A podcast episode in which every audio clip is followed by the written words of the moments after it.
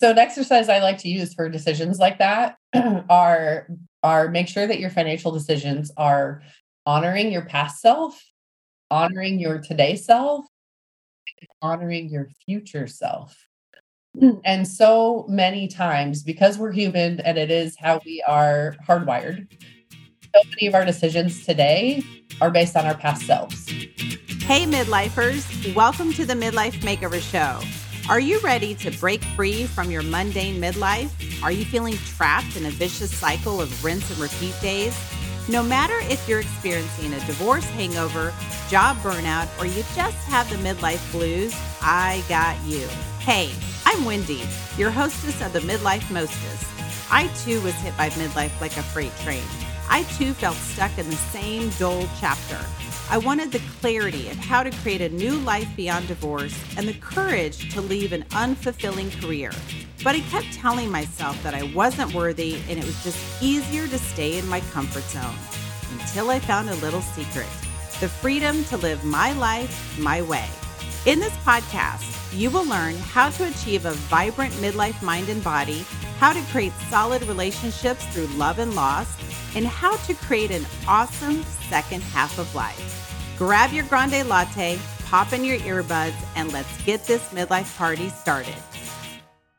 Hello, hello, hello. Welcome back to the show, show, show. Today is Monday, July 24th. And for those of you following my RV travels, here's a little update on my West Coast road trip. And for those of you not following my travels, well, here's a little update on my RV road trip. I spent the last week here in Portland, Oregon, and I have a pretty crazy story to tell you about my trip to downtown Portland.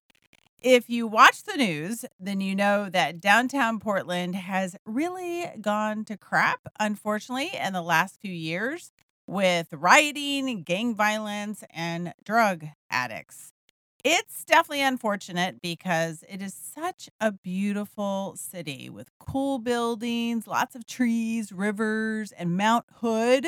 So cool in the near distance. Despite all the violence, I still wanted to go see downtown Portland.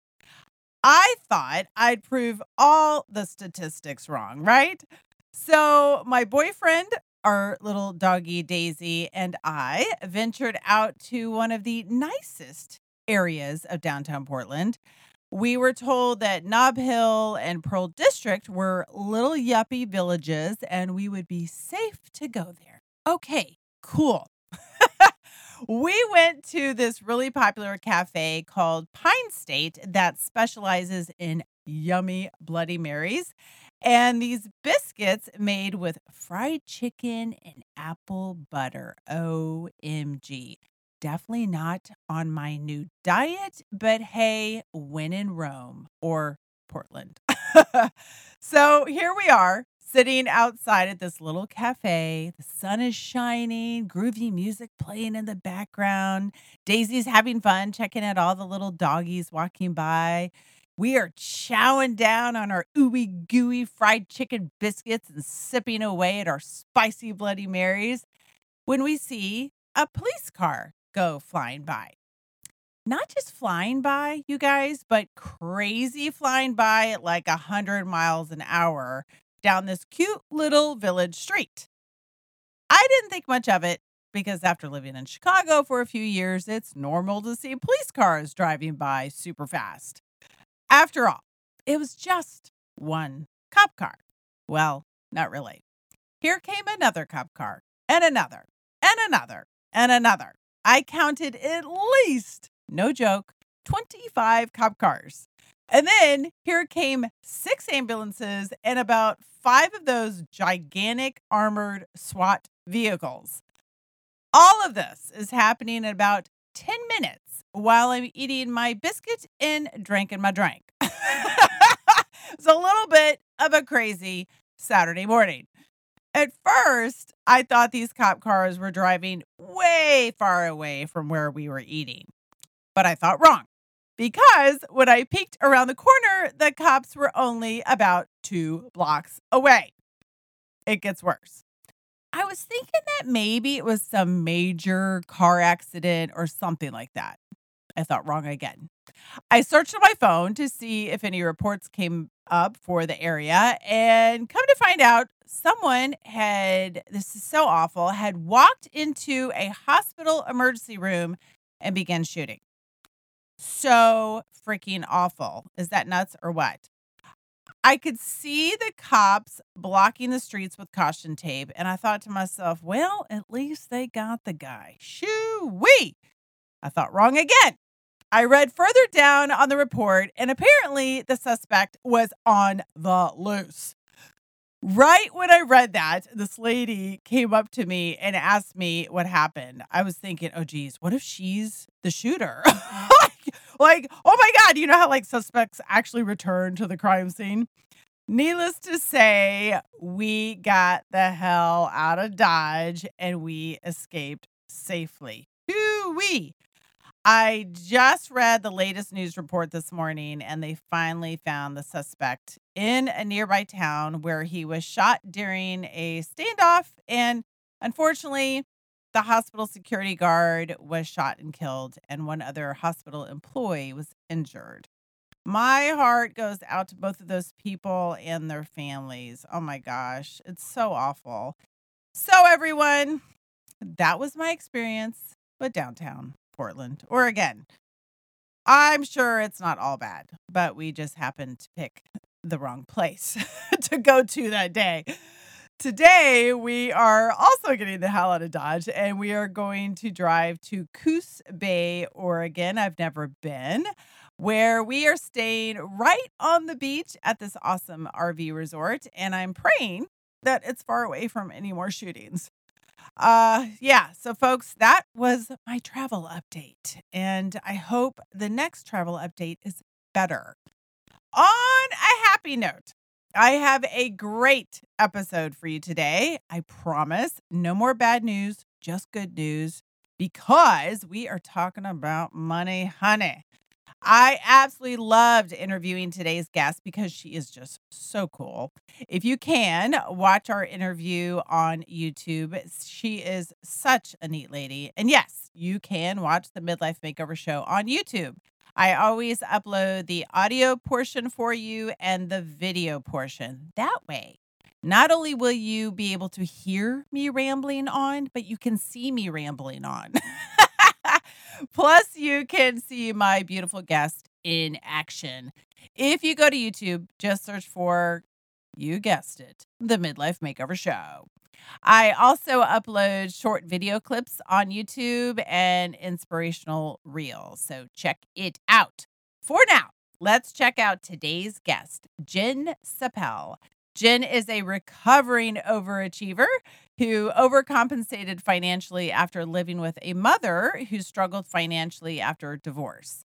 She describes her childhood home as one that pretended tough subjects didn't exist rape, death, sex, and of course, money. Her drive to succeed, curiosity, and astonishing ability to problem solve helped propel her success in financial services, winning awards and often being the only woman leader in the room. She started Utor Wealth after tiring of long winded meetings and overemphasis on products and sales quotas. Utor, this is really cool, is Latin for to use, to employ, to enjoy. Jen believes that every dollar we touch and how we send it out into the world is shaping both the world we live in and the one we aspire to. I so agree. Every woman deserves to do it intentionally and with confidence. That is exactly how she helps her clients. Oh my gosh, you guys are going to love her. All right, without further ado, please welcome Jen to the show. Enjoy. Jen Sapel, welcome to the Midlife Makeover Show. I don't know why I'm talking like that. We had such a great convo before we even hit record, which is awesome. We're going to continue the great convo. Today, we're going to talk about money, honey, and making money your best friend. Because, like you said before we hit record, it's like the cool thing about money, it doesn't talk back. Okay. but you can talk to your money all you want. That's right. That's right. So tell everyone a little bit more about you and uh, your pathway that led you to uh, to doing what you do. Sure. Yeah. Uh, we all have a money story, right? Some of us are really um, intimate with our money story, and some of us we haven't really thought a lot about our money story. I would say I spent most of my life thinking about my money story. So, mm-hmm. uh, what got me to becoming a financial advisor is that my parents got divorced when I was 10, and uh-huh. life before divorce was very comfortable. Uh, we didn't even know money existed, I would say. I can think of one conversation that I had with my parents about money before the divorce. Hmm. And then post divorce, my mom really struggled financially. And so it seemed uh-huh. like money was the biggest and scariest topic in every room. Um, and that, I mean, I I took two things away from that as a kid. One, I, I was like, I'll never be in that position. Mm. I, ne- I never want to be financially dependent on somebody else. Um, and two is I want the opposite of that. So like instead of it being a scary, mysterious thing, I want to learn mm. everything I possibly can about it. Oh, such a smart, smart little girl there you know, and and uh-huh. I would say now that I'm in my 40s and I'm continuing to learn, um, I actually shared my story a couple weeks ago at a Women in Wealth conference.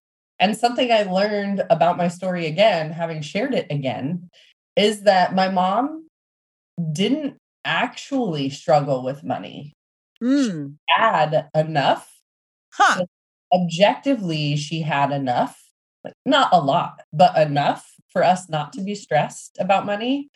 It was just that because she wasn't confident with her financial decisions and like what to do with money and what not to do with money and because it was a significant lifestyle change right? She was used to yes. this lifestyle and now she was adjusting to a new lifestyle. Um but just again like continuing to kind of discover my own money story i was like you know most of my life i would say we didn't have enough uh but we had enough. It was That's just so interesting. yeah. I'm thinking too it's just popped into my wild mind. A lot of t- and i think uh and i i was probably like this too actually now that i think about it that as women we sometimes feel more secure when we're in relationship and marriage that you could have the same exact amount of money but you just yeah feel like that you're more financially secure if you're with someone yeah that makes sense so maybe even just the divorce itself was just so she she had to put that pain somewhere she put it yes. Uh, you know connected it to the money to the lack the yes scarcity yes. even though there wasn't any yes and so it was different, right? It's nuanced, right? Because yes. it's different. There was there was less money. Mm-hmm. She was less secure, right? We are less right. secure with one income instead of 2 mm-hmm. uh, you know, all of those things are reality. And it didn't have to be as scary. You pointed out something that that was another thing I discovered through yeah. kind of examining the story is that um. so much of her anger and resentment about the circumstances overall money became the object of that, you know, processing. Well, and there's a lot of people, especially I've, I've interviewed so many divorce attorneys on this show, uh, but a lot of people do not get a divorce or delay the divorce because of money. Yeah. Either they're like, uh, uh, you know, crap, I've got to go and get a job, or I've got to take, you know, take care of this debt, or I'll be left with this debt. Yep. I'm one of those women that waited and waited and I was like how I I stayed in the marriage because I wasn't sure how I was going to do it all, how I, how I would handle it. Yeah. But then I thought, okay, what's, you know, and that's it's like it's crazy to think how much we can allow money to control us and yeah. control our relationships and control yep. our happiness. Yep. What uh speaking of the name of your company is Udor. Udor? Utor, yeah. Mm-hmm. Udor. And what does it mean again in Latin? Latin, yeah. There's three definitions to use, to employ, and to enjoy. Ah. Yeah. That's what it's about right there. Yeah. Instead of destroy. Yeah. Yeah. I, I, the most helpful framing for money, and again, like I've toyed with all the different ways to kind of look at money, to use money, to Mhm. invest, to earn, like, how things are valued. That's a really interesting conversation for me right now in general, if we want to go down that rabbit hole. Um, but the most helpful framing for me that I have found with money is is that it is merely a resource. When I use the word resource instead of money, um, even just that word resource is tied to so much less emotional baggage, right? Less shame, less fear, less if you think about other resources you have to manage, like I have to manage my time, I have to manage my energy, I have to manage, you know, relationships, like these are all resources that I have in my life that I manage on a day-to-day basis. For me, it just seemed much more approachable to be like, oh, it's just another resource that I have to manage. Right. And I think a lot of it is uh it's your relationship with money. I know Mhm. for me, I had to change my relationship with money when I went through my divorce. And then after the divorce, a lot of uh, the biggest probably mound in front of me was the debt that I had to chip away at. And it, it was so depressing to me that I was like, I how am I going to do this? And I had to cheer myself through it. Like, you'll get through it. You'll do this. I mean, and there's no way, like, I, if I hadn't changed that mindset, my money mindset, I wouldn't be sitting where I'm at today Mhm. doing the podcast in in this RV and somewhere in Oregon. Mhm. you know? But I it it it was a it was a ticket actually to my freedom. And it Oh, had nothing to do with material things. It had nothing to do with that. It was being able to live my life my way yes. and and to be able to take care of those things that were standing in my way. Yes. And it's all possible. It's so possible. I mean, I was uh not to make this thing about me, but I mean, it's your show. show. Make it about you. it's about me. But guys, like when I got a divorce, um, I mean, I know a lot of uh, uh, people listening have heard the story before, but at the same time, my dog died, my cat died, my brother died, you know, my marriage died, I died, right? Just spiritually. I was just like, wow. And I had a decision to make. Like, I got to pick myself up off that damn floor and I got to do something about it. Yeah. And I was unemployed. I had probably, oh, good God, it makes my stomach hurt to think about it. At least, at least 150 grand in debt, at mm-hmm. least. Mhm. And I set out, I was like, Dan, I'm just going to get a job. I got to start somewhere. You got to start somewhere. Take a step forward. You have to take a step forward. And uh, I tell you, what, my I found a great job. I was offered a job in Chicago, moved there, and within one year, I paid off all my debt. Wow. I just was so determined. I'm like, I've I want to clear up this mess. Like I'm going to do it. And you've got to keep your why in mind, I feel. Like, why do you want to do this? And I tell you, the more the every time I'd pay off another credit card or whatever, the car or whatever it was, I felt more empowered and more confident with myself. Yes. Yes. That's where it's at. That's I love, yeah. And that's what I, when people ask me what I do, that's what I tell them. I say, I help Yeah. hire women make financial, be financially confident, right? Be Yep. In every financial decision they make. Yeah. Uh, but you, in sharing your story, like you brought up two keys that I think not a lot of people talk about. Mhm. And the first is just even when, even before you really truly believe it, yes. that you start walking down the path of I am capable. I can do this. Yep. Even when the how isn't super clear and the, you know, like everything else is muddy, but just like making that that switch to like this isn't impossible. I really can't. Exactly. It, it, it's yeah. If I can do it, you can do it. Yeah, and taking like it, just taking a step forward, taking any type of action is better than no action at all. Amen. Yeah, and it's a lot about just believing in yourself, and that. But the cool thing is, I think, especially at midlife, right? If the nest is almost empty or completely empty if you are going through divorce even if you're not going through divorce it is the perfect time Yeah. to to to start something new Yeah.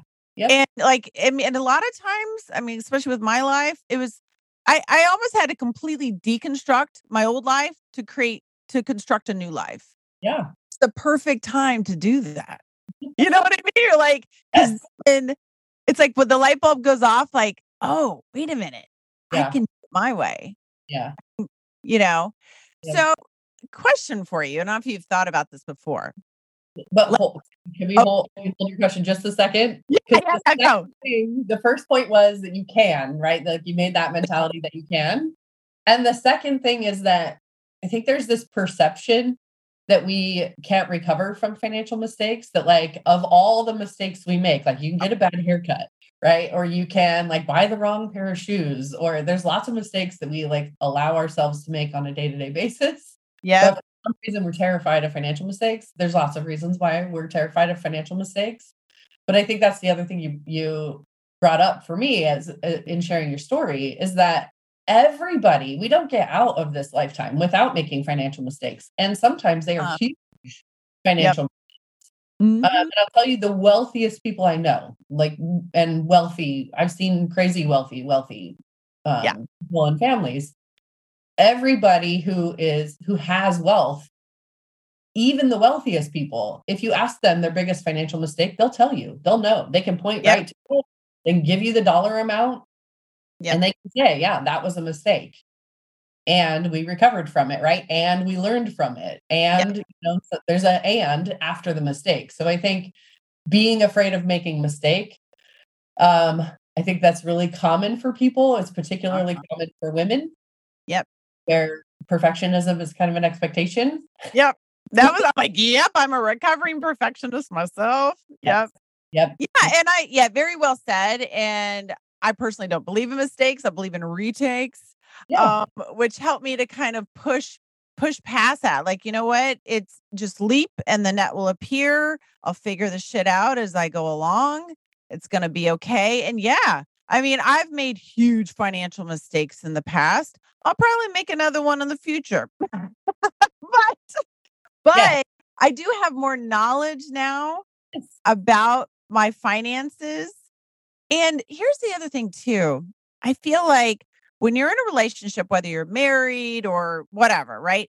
You you sometimes end up adopting the other person's money mindset Yeah. Yep. whether you like it or not. And and like if your spouse is somebody that likes to spend before the money arrives, Mhm. that can affect you. And then if they're pissed that you're not wanting to spend the money before the you know before it arrives, then eh, that affects. So you have to. That's part of I feel gaining that independence. Have your own mindset. Yes. Put your foot down and go. No, this is what I think, and this is how it's going to be Yeah.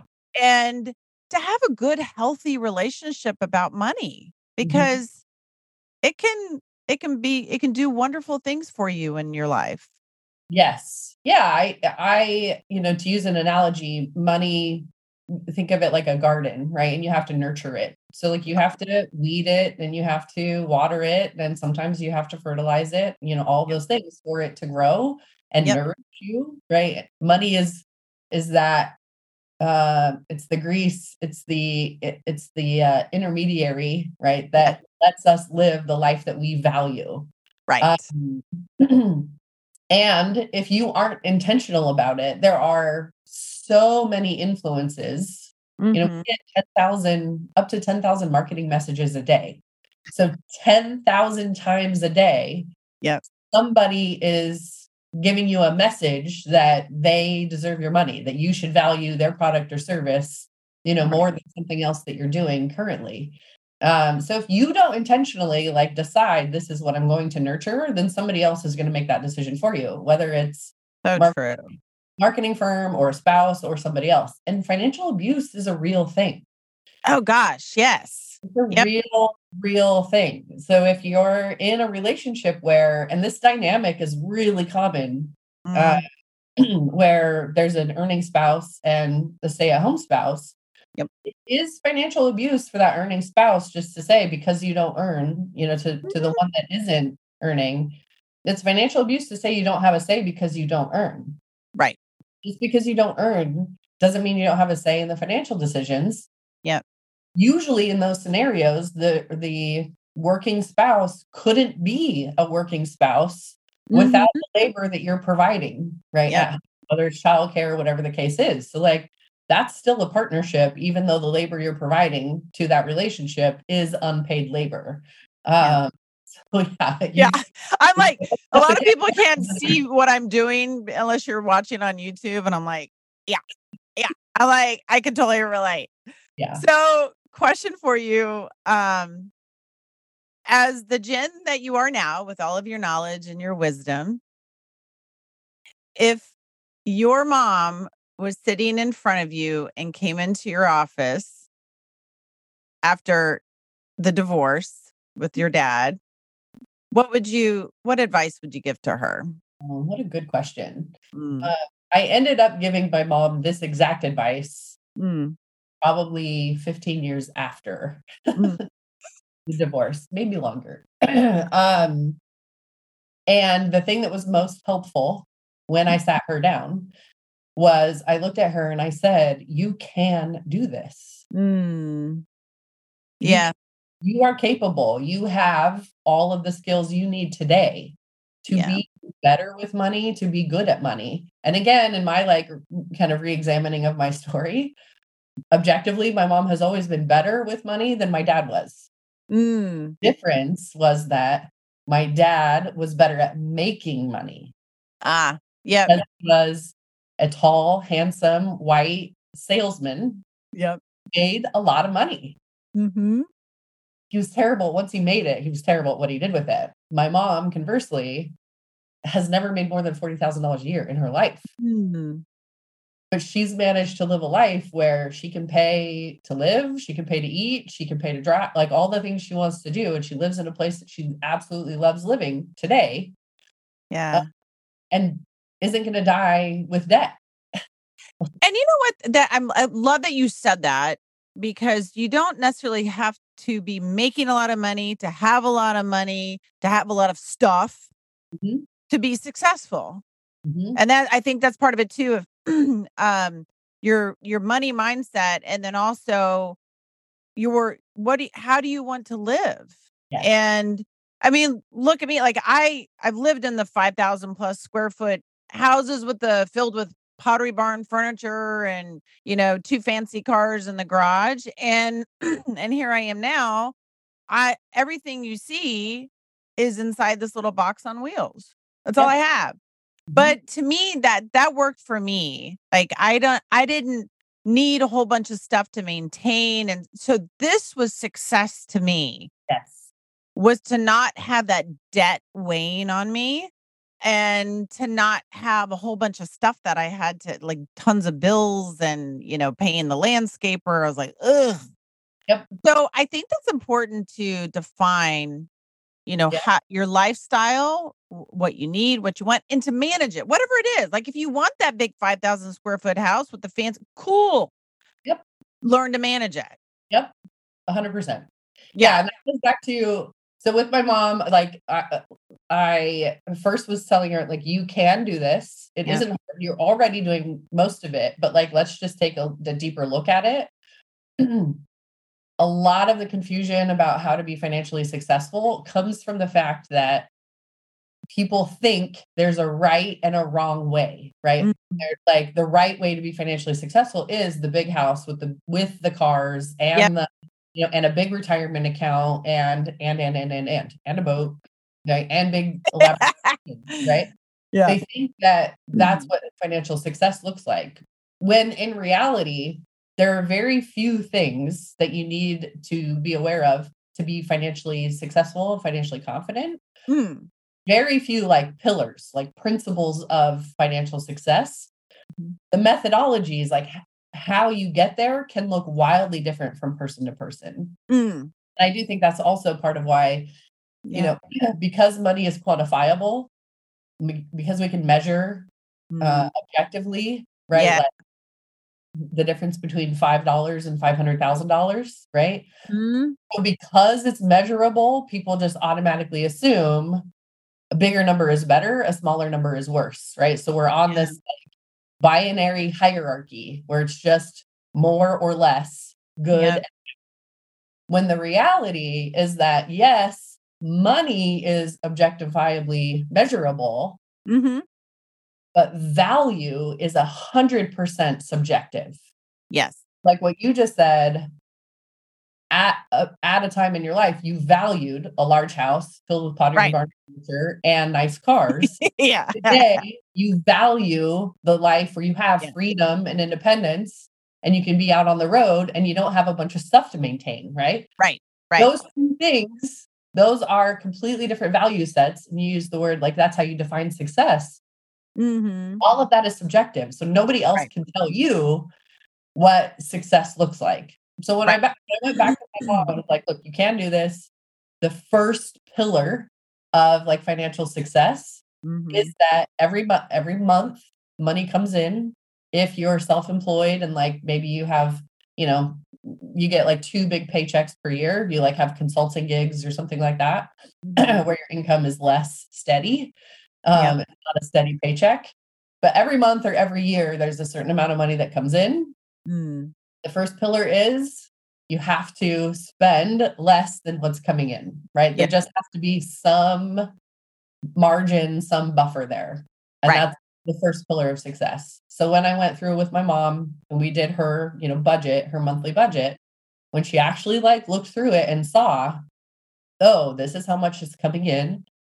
this is how much is going out towards like my regular bills. This is how much I can spend on fun stuff. You know, once she just sat down and and became more aware of Mhm. what was happening on a month to month basis, she got herself out of credit card debt and she's never been back in credit card debt. Oh, good for her. Yeah. That was enough for her, was just the awareness and the permission that she could be good at it. And it didn't Yep. have to be any more complex than that. Yeah, exactly. Well, and you do you do the work at the beginning so that later on it doesn't cause you stress and Mhm. frustration. And I mean, people uh, unfortunately even die from the stress of money. Yeah. Yeah. I'm uh I'm the director of education of Navit, which is a financial app. Mm-hmm. Uh Navit is short for navigate it. So it's Mhm. about like navigating your financial decisions. It's very Yep. cool. But the founder is she comes from healthcare. And like the whole purpose of the app is when Mm. you're more financially confident, you will have higher quality of life, better health. Um, and that's the whole purpose. Yeah, it is it's like 70% of Americans, their number one stressor is money. Isn't that awful? It is. It so is. awful. And you know, you shared with me earlier, um, your your dad and your sister, Mhm, right? They mhm. passed away within what 60 days of one another? Yeah. And the reason I bring that up is because again, we were talking about life is short. Yes. Yeah. Yeah. My, uh, 2020 was hard for all of us. Yeah. And really hard for you. Um, I Yeah. had I, I had my second and last child in March of 2020. My dad was diagnosed with cancer that May. We held his hand as he died in September. And then I went to do a wellness check on my sister and found that she had taken her last breath 56 days later. Oh shit. Mhm. Yeah. Yeah. It was it was horrendous. um Oh God, it's so awful. Uh, yeah, and my sister, uh, my dad and my sister would say, um, but my sister more so. You know, she had just left a relationship. Mm. Um, she becoming a single parent Mm.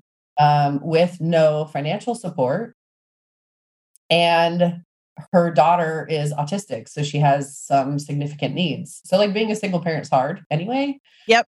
Being a single parent with a child with special needs is Mhm. uh, something that we ask of people in our society that is just ridiculous and Mhm. wildly unjust. Yeah. Um, but stress was a hundred percent like something I think about a lot. I journal a lot about. I talk to my therapist a lot about. Um, is one of the things that really bothers me about her death is what her death certificate said. So like Ah. her death certificate says she died of di- diabetic ketoacidosis, and that is true. Mm, But all of the things that made diabetes possible in her life and all of the stresses that made dying of diabetic ketoacidosis possible, like Yep. those are parts of the story that are you're never going to see on a death certificate. mhm. And I found her on a Friday night, and the medical examiner expects that she had died either 24 or 48 hours before that. Uh, so that's another thing that kind of haunts me about her death certificate is that it has the date on it, is the date that she was found. I'm like, that's a lie. Like, Oh, that's what. Yeah, she that's did die on that day. Yeah. So that, like led me down that rabbit hole of like, there's lots of things on this death certificate that aren't really quite accurate. Right. Yeah. Yeah. I mean, it's like what's underneath all of that, right? Um, you know, uh, interestingly, I, I it just popped in my mind.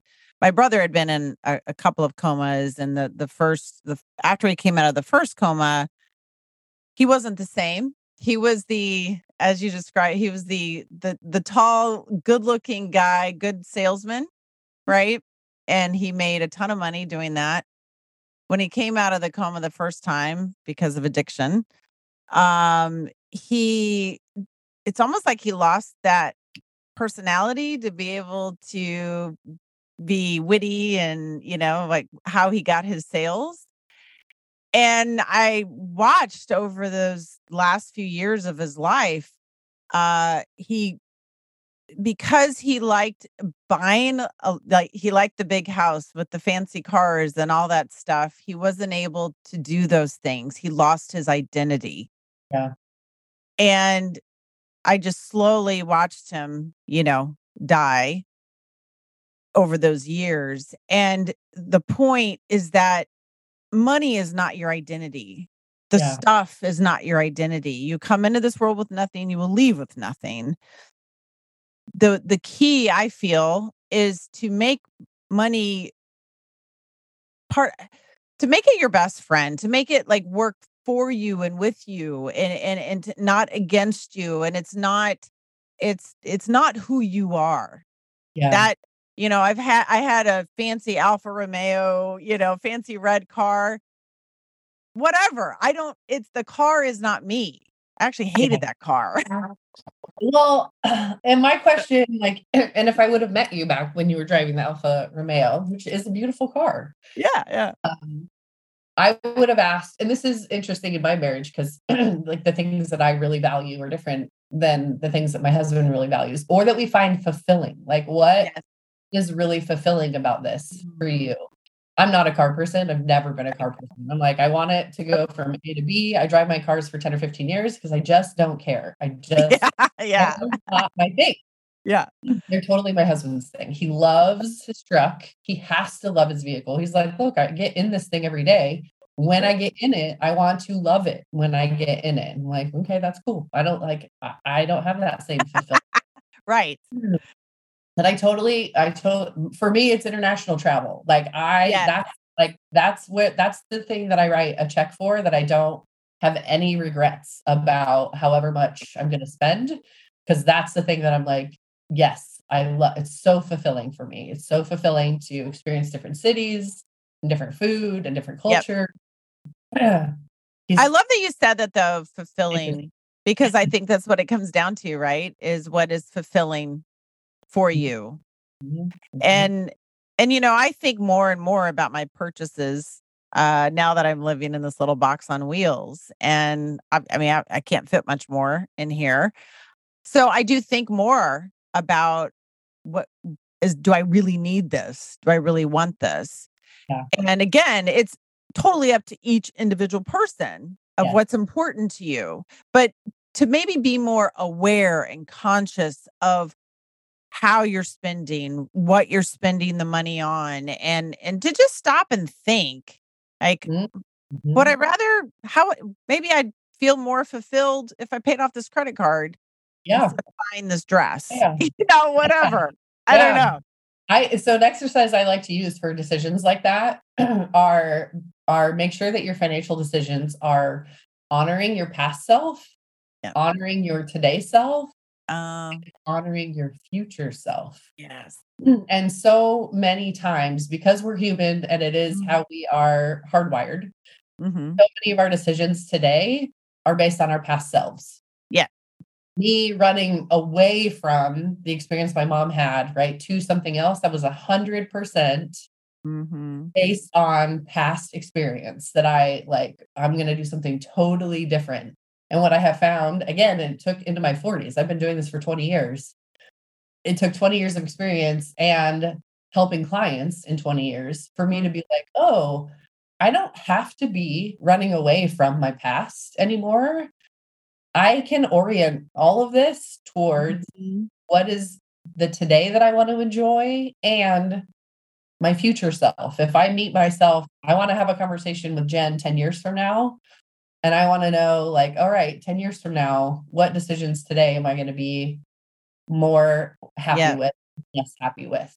And that goes for even like the, Yeah. you know, online shopping and things like that. Like, if you buy this a week from now, are you going to be like, you know, was premenstrual and I was just Yeah. like something.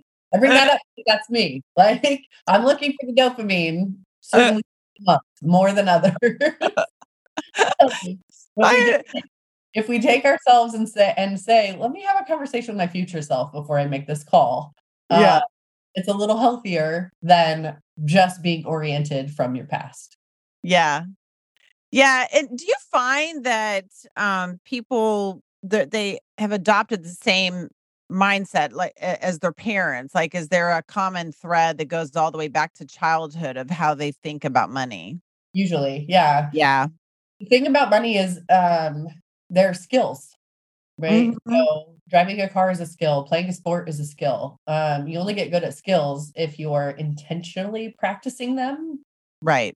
If you don't intentionally practice, usually your default setting is whatever whatever the household system was when you grew up. And Yeah. you you you ended up, you know, it's kind of like when you buy a new electronic, it has default settings Mm-hmm. um, you have to put effort in to change the default settings. Mm-hmm. Uh, and so that is true for most adults. yeah Yeah, and I think it's you're never you're never too old. It's never too late to start fresh and to revamp the whole thing. Yes. Yeah.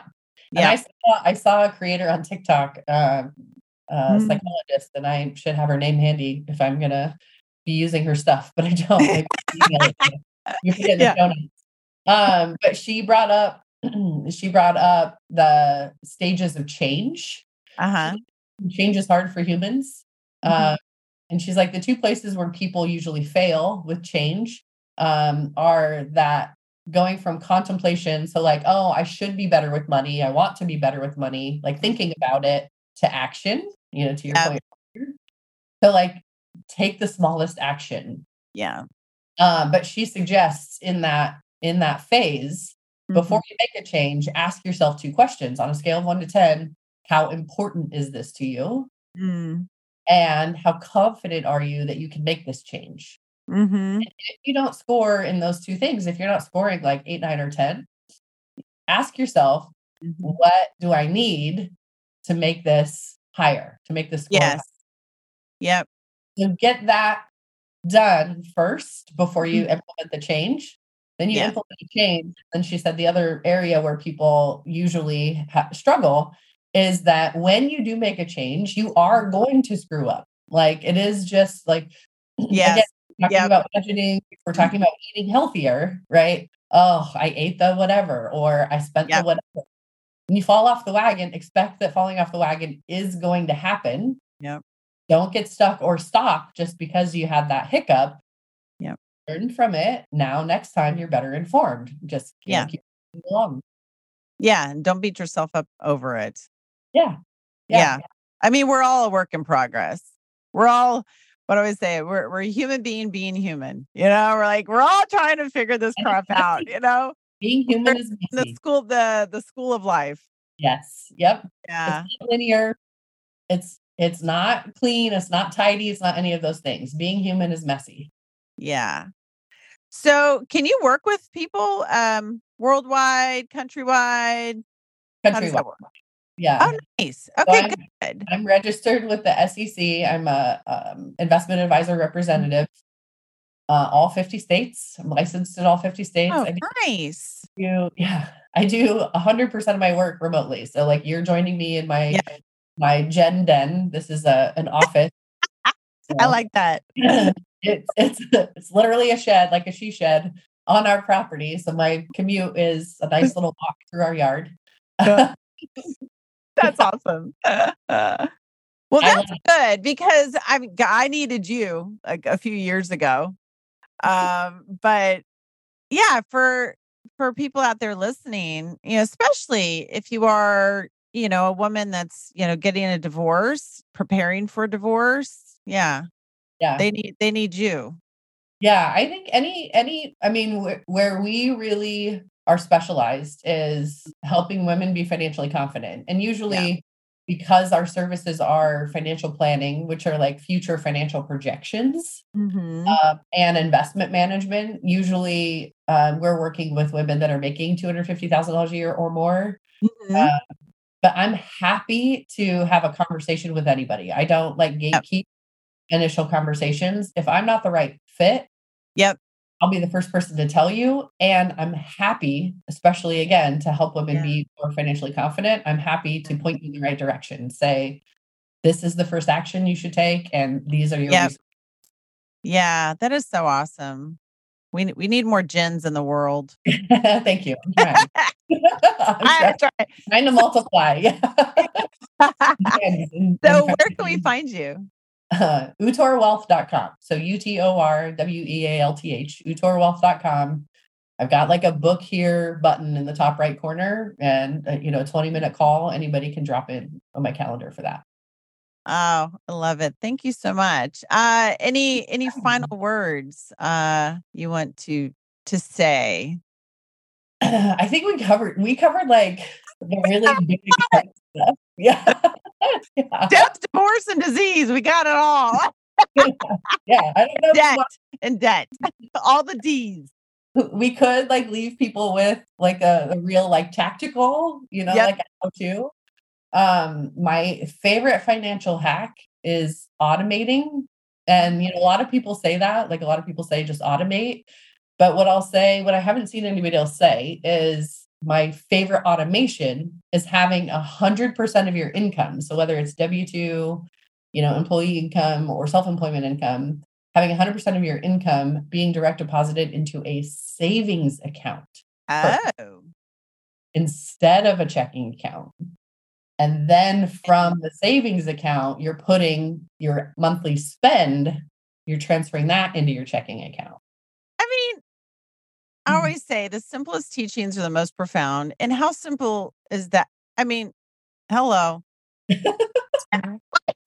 Right. I'm thinking like, duh. It's almost like, why did it take us so long to put wheels on a suitcase? You know, like, hello. Why don't we just so It is like it is that kind of life changing. Yes. And I love how like that? even signals to your brain. Like it's even a message to your brain that's like, this is my money first. Yep.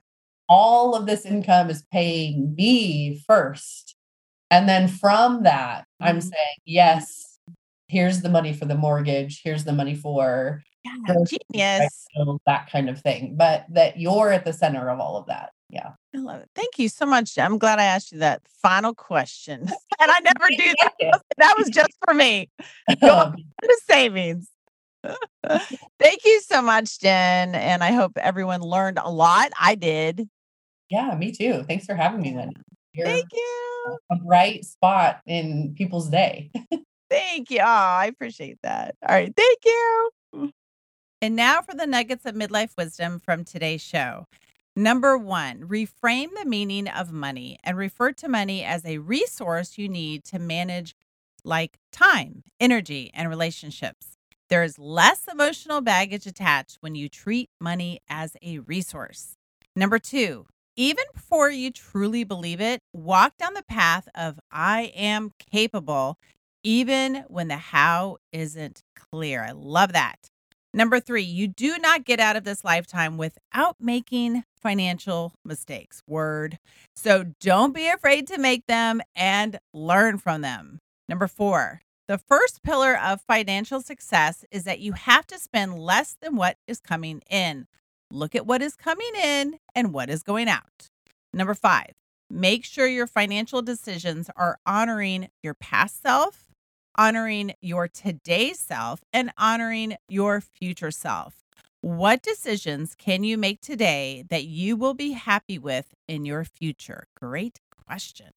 Number six, before you make a change, ask yourself these two questions and rank them on a scale of one to 10. Question number one How important is this to you? Question number two How confident are you that you can make this change? If you're not scoring an 8, 9, or 10, ask yourself, what do I need to do to make this score higher? And number seven, Jen's fave automation hack is to have 100% of your money deposited into a savings account instead of a checking account, and then transfer your monthly spend into your checking account. Genius. Hello. Jen, you are the coolest.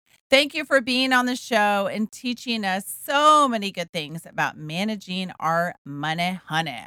Please check out Jen's website at utorwealth.com. That is U T O R W E A L T H.com. And get her step by step guide to finding the right financial advisor by going to guide.utorwealth.com. I will leave all the links in the show notes for you as well. Okay, kids, it is time to pack up this bus and head to the beach. When I chat with you on Tuesday, I will plan on having a better travel update for you. Have an extraordinary week, everyone. Did this podcast inspire you, challenge you, trigger you to make a change, or spit out your coffee laughing? Good. Then there are three ways you can thank me. Number one, you can leave a written review of this podcast on Apple iTunes. Number two, you can take a screenshot of the episode and share it onto social media and tag me, Wendy Valentine. Number three, share it with another midlifer that needs a makeover. You know who I'm talking about. Thank you so much for listening to the show. Get out there and be bold, be free, be you.